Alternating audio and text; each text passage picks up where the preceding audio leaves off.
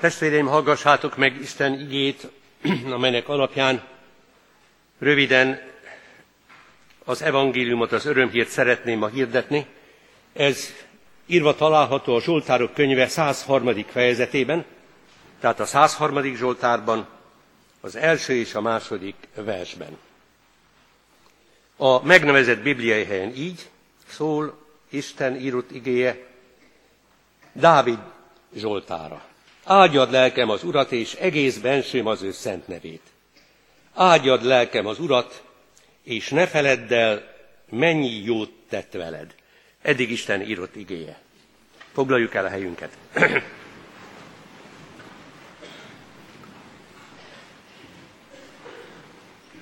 Kedves testvéreim, valaki egyszer azt mondotta, hogy a hálaadás, Isten nevének áldása a keresztjén élet fáján a legkésőbb érő gyümölcs, de a legízletesebb. Nos, azt hiszem, sok igazság van ebben a megállapításban, minden esetre érdemes elgondolkodnunk ezen a mondaton. Mégpedig tegyük ezt az előbb elhangzott két verszak alapján. Valójában négy gondolatot szeretnék most röviden megszólaltatni. Az első így hangzik, Istent csak belső indítatásra lehet áldani, de úgy lehet. Másodszor van okunk, hogy áldjuk őt, annak ellenére is, hogy sok minden történik, történhet az életünkben, ami talán nem indokolná látszólag ezt. Harmadszor sokféle módon lehet áldani őt. Negyedszer, mi leszünk gazdagabbak azzal, hogyha Isten nevét áldjuk, magasztaljuk Istent. Ugye így hangzott ez a jól ismert ige, áldja lelkem az Urat, és egész bensőm az ő szent nevét. Parancsra, előírásra nyilván nem lehet áldani Istent, az mesterkért lenne. Mint ahogyan örülni sem lehet külső parancsra. Persze a Biblia ismerő embernek rögtön beugrik Pálapostolnak a Filippi gyülekezethez írott leveléből a negyedik rész, negyedik verse, örüljetek az Úrban, ismét mondom, örüljetek. Csak hogy Pál is hozzátette ezt a kicsinke kis szót, örüljetek az Úrban. És ez az Úrban kifejezés mindent megmagyaráz. Így vagyunk a hálaadással is. Ha érezzük, ha tudjuk azt, hogy van belső indítatásunk, akkor valójában csak emlékeztetnünk kell önmagunkat és egymást mindenre. Ismerek egy embert, már idősödő ember, aki fiatal korában egyszer magányos csendességében elkezdett imádkozni, félig hangosan, szokásától eltérően, mert különben magában szokott volt imádkozni, Jött egyik gondolat a másik után, szinte torlódtak, egymásra torlódtak a gondolatok.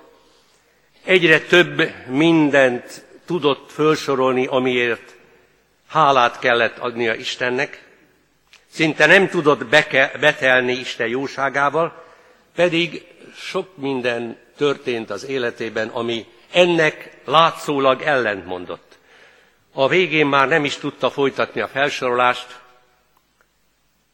csak a könnyek csorogtak a szeméből. Pedig nem volt érzelgős valaki. Azt mondta később el, hogy soha életében nem volt olyan boldog, mint akkor. Nos, hát valami ilyesmiről van szó, áldjad lelkem az Urat, és egész bensőm az ő szent nevét. A második gondolat ugye az, hogy van okunk, hogy áldjuk az Urat, még akkor is, hogyha sok minden ennek ellent mondana. A mai zenés ájítatra szóló meghívóban ez az ige olvasható, állj meg és gondold meg Isten csodáit. Ugye Jobb könyvéből való ez az idézet. Igen, olykor, olykor meg kell állnunk nekünk rohanó, mindig szaladgáló embereknek, akiknek akár kimondjuk, akár nem, azért az az életstílusunk, hogy mindig tenni kell, mindig menni kell, ahogy egyszer valaki megfogalmazta. Álljunk meg! Ez a mostani alkalom is egy ilyen alkalom a megállásra.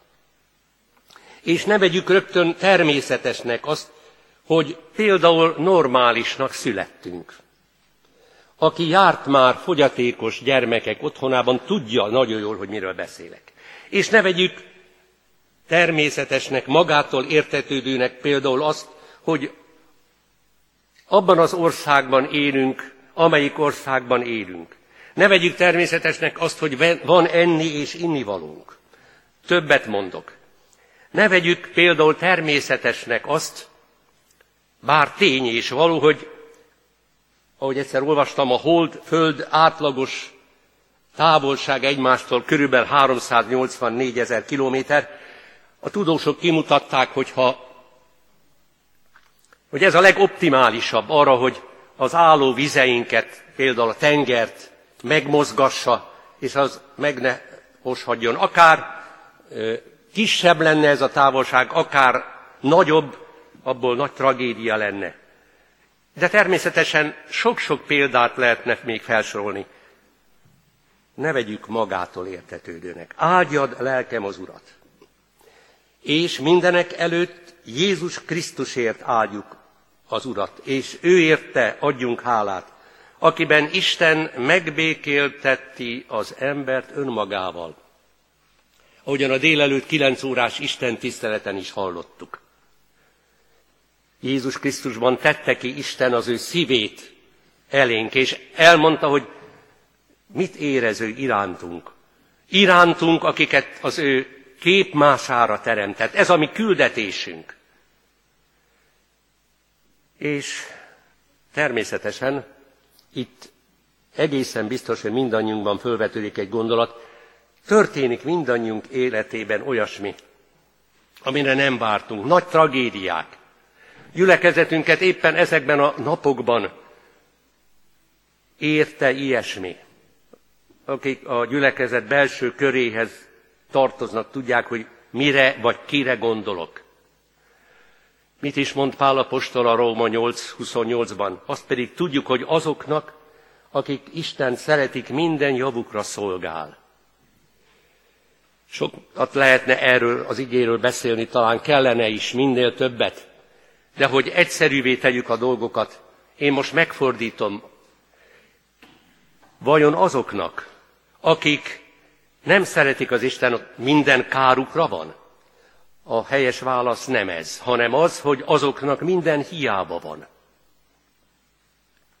Tudom, hogy sokat kellene még itt mondani, de az idő lejár. Nos, a második gondolatát az volt, hogy van okunk, hogy hálát adjunk Istennek. A harmadik, sokféle módon lehet áldani őt. Hangszerekkel, ahogyan láttuk, hallottuk az előbb. A meghívón is ezt olvassuk. Az orgona barátai, harsona, üsdob, szakszofon, hegedű, cselló, citera, és nyilván még több minden van. És ne felejtkezzünk el, a legszebb, talán legszebb liturgikus hangszerről, a vox humánáról, az emberi hangról. Hát igen, lehet énekkel áldani Istent. Aztán lehet imádságban áldani Istent. Lehet a hála áldozatunkkal, az anyagi áldozattal imádni Istent és hálát adni neki.